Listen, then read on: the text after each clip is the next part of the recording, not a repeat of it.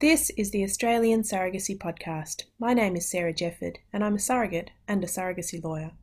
In this episode, I interviewed Anne, which is not her real name, about the arrangement that she entered into to have her baby daughter. Anne and the birth parents conceived the child before having done any counselling or received any legal advice, we thought we might talk about her story so that we can educate other intended parents and surrogates and their partners about how the law views these sorts of arrangements and what the impact is on everyone involved if they're trying to get recognition for the arrangement after the conception. I've provided quite a bit of information in the post about this, both about traditional surrogacy, also about the legal processes, and also about parenting and parentage orders and the differences between them.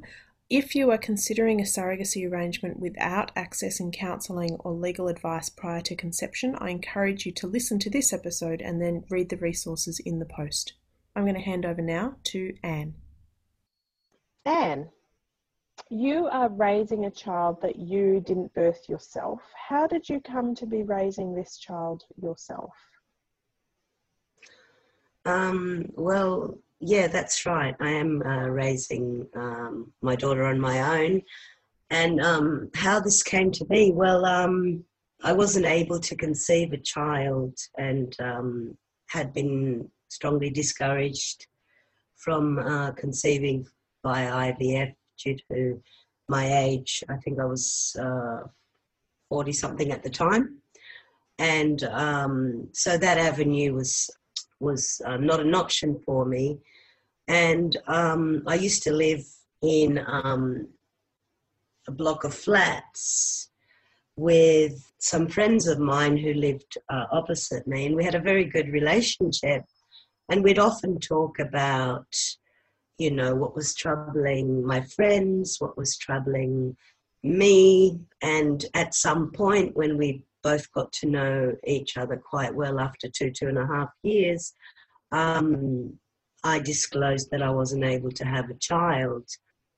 My friends who had a daughter, um, whom I had a very good relationship with because we'd play together um, in our courtyard, she saw how loving and caring I was with her own child.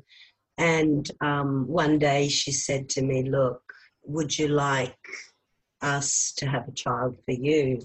And of course, I mean, that, what a proposition that was. You know, that's just mind blowing to be even offered that as an option. And of course, I didn't say yes straight away because I just think that this is a really, really serious decision to take. What I suggested is that my friend talk to her partner and they be 100% sure about making this, you know, life changing decision. And as it turns out, my my friend did talk to her partner, and um, they decided that yes, and I'll use I'll quote they were willing to take a chance uh, for having a baby for me, um, unquote. There, so that's how the journey began um, in terms of me having my daughter. Did you have any sort of legal agreement before the baby was conceived? Now that's um, if if you ask, you know, I'll just go back a little bit and introduce this a little bit differently, but I will answer that question if you ask me, is there anything you'd do differently this time round? This is one of the things I would have done differently. You know, most people would say, gee, that's naive. What, you didn't get um, legal advice beforehand uh, or you didn't get counseling beforehand, and this is something we didn't do.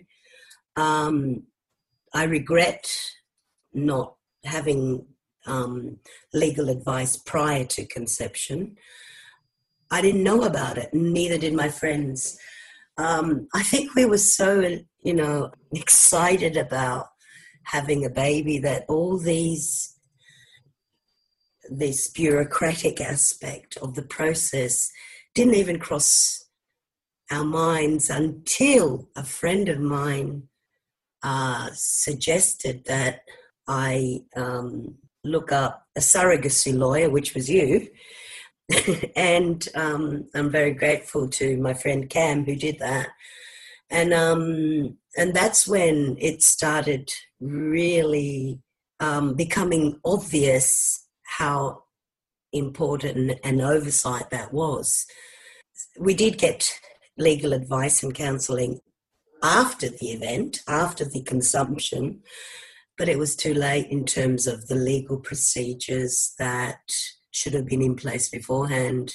How did you find the so your friends then conceived a child? How did you find the pregnancy process and uh, the I guess how the, how the hospital managed the arrangement? Were they aware of what was happening?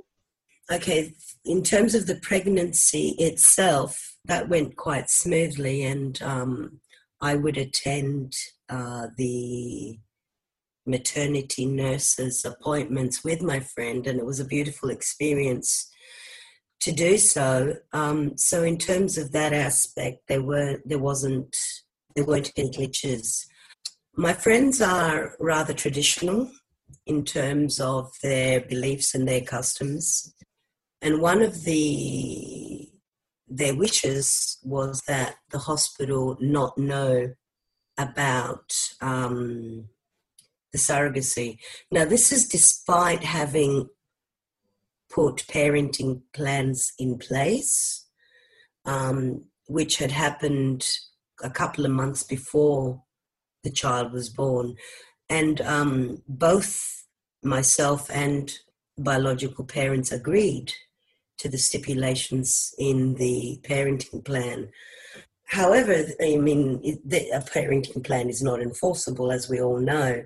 So um, I didn't want to go against their wishes. So um, we only told the hospital that there was a parenting plan in place when the biological mother was to be discharged. And of course, it's a no brainer that the hospital was taken aback.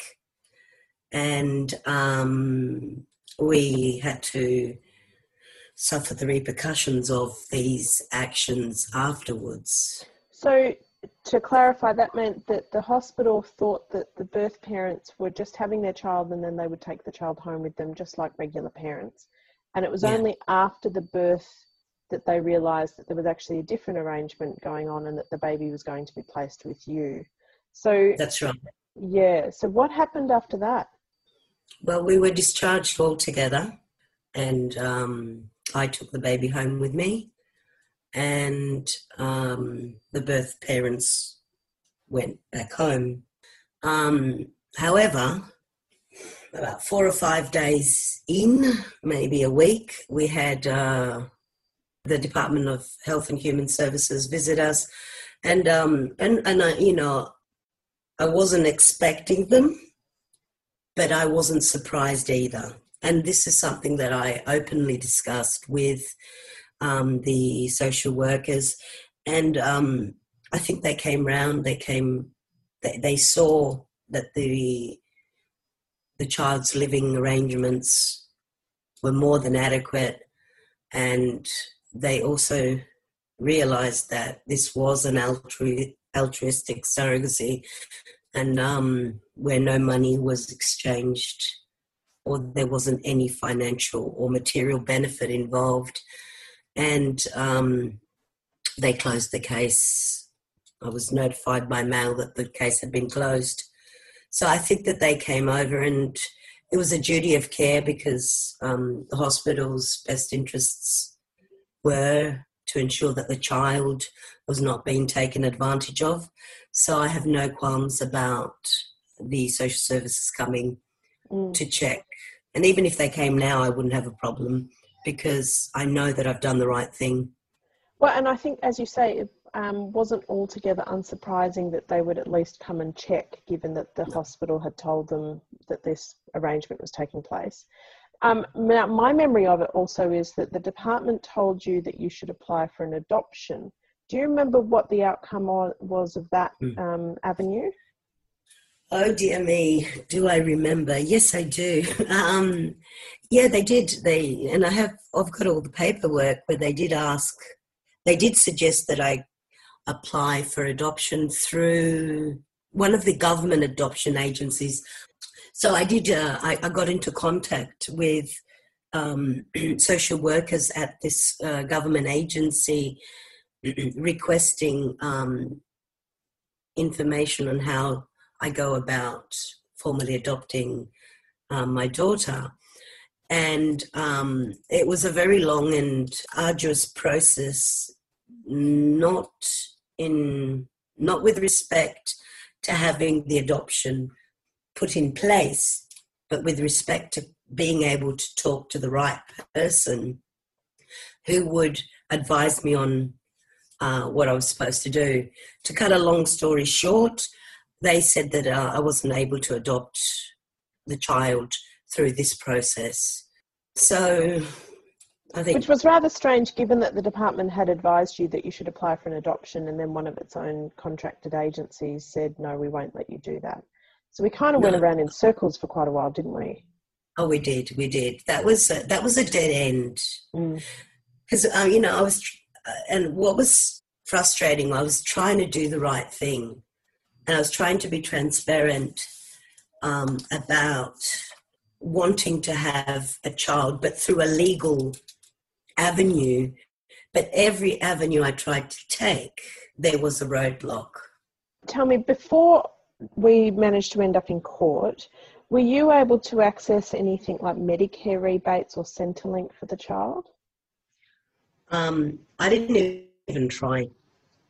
I didn't want to go down that avenue because I didn't have the right, apart from the parenting plan, which I had in my hands, um, I didn't have any other legally binding documentation. The only government um, agency I did contact was Medicare, and I submitted her um, birth certificate um, a piece of paper from the hospital which included uh, her birth records, and I applied for a Medicare card. And I was told that unless I had a binding, a legal binding document, I wasn't able to claim Medicare for her. Mm. So since I was born, I had private insurance for her. So then uh, we ended up applying to the family court. We did consider going off and applying for a parentage order, which would have been a bit like the surrogacy orders that we get.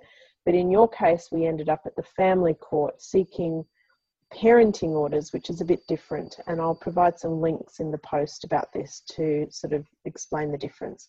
But it was essentially to have an order of the court recognize that you had parental responsibility for the child and that the birth parents didn't have any parental responsibility by consent with their with their consent so what was your expectation and why do you think that you needed that order um, to help you parent her because i wouldn't have been able to get any uh, document which um, I could use for childcare, which I could use for schooling, which I could use um, in terms of identification, uh, for identification purposes, for a passport.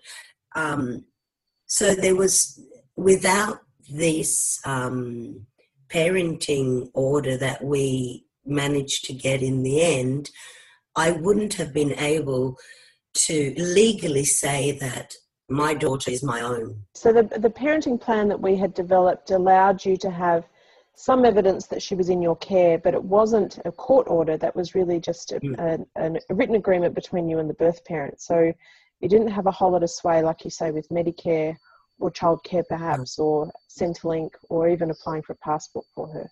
So we yeah, went to court applying for an order with the parents, with the birth parents' consent to get an order. Now, what was your experience of going to court? It was uh, interesting to say the least. Um, it was really it was a traumatic experience. I mean, sometimes I still think about it, and I catch myself gasping because it was so traumatic. I have a feeling that we were a little bit of racial profiling, given my background, given the um, biological parents' background. Um, I do understand where they were coming from in terms of they wanted to make absolutely sure that there were there was no financial transaction that we weren't and I quote commodifying the baby.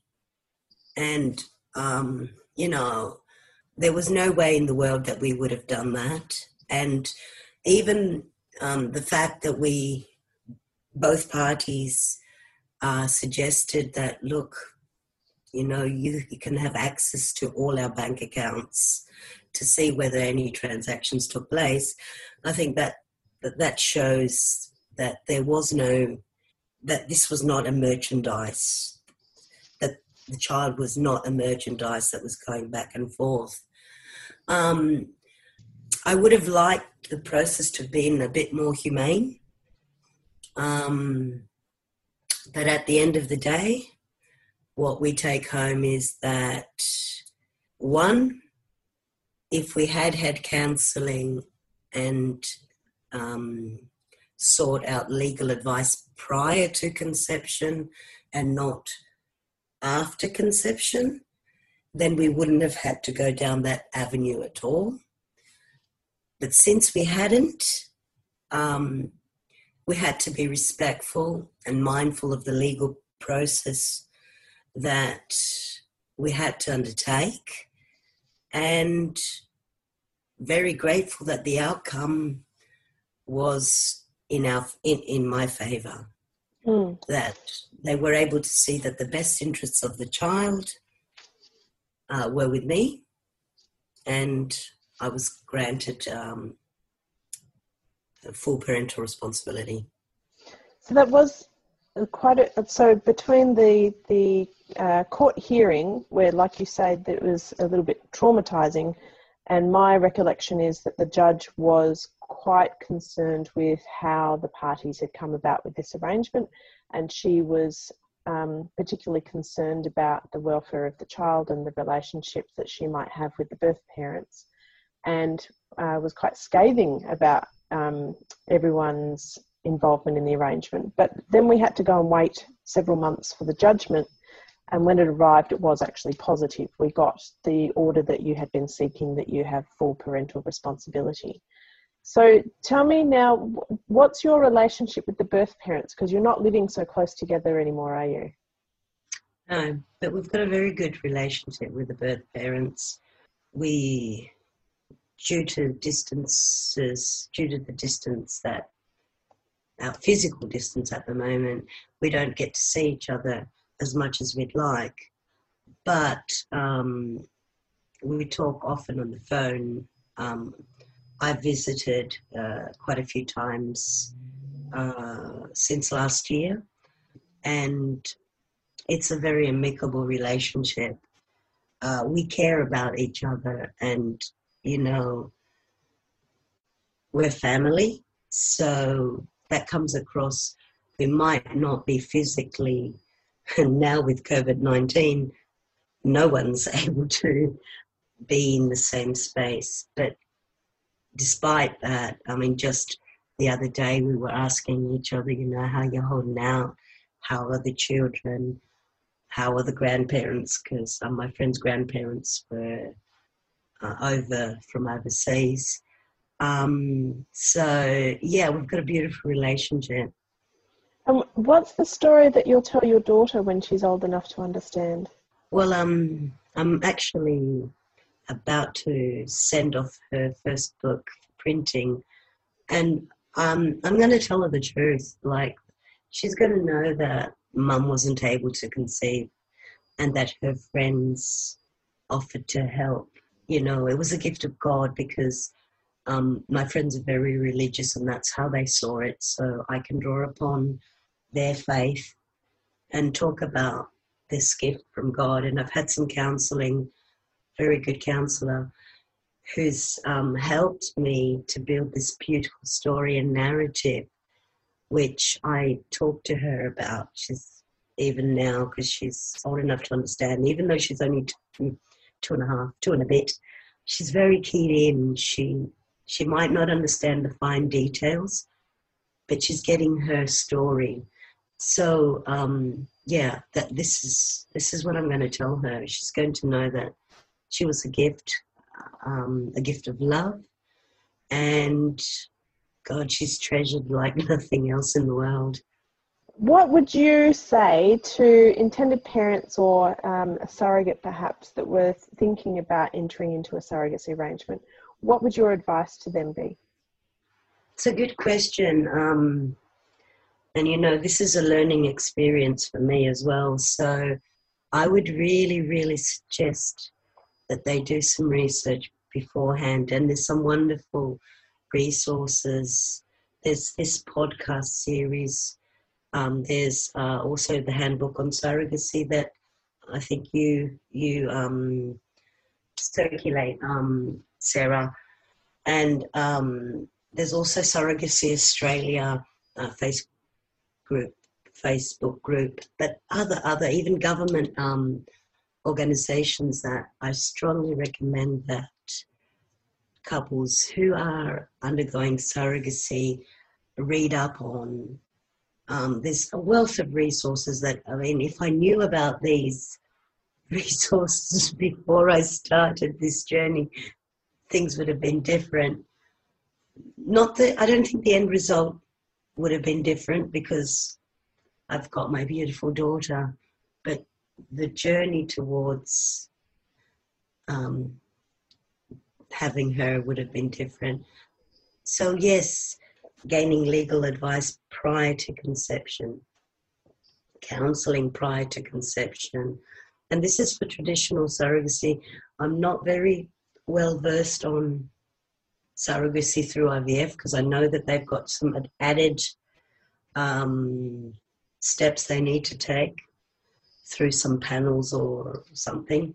But in terms of traditional sur- surrogacy, really important to ensure that um, these two uh, steps are taken beforehand.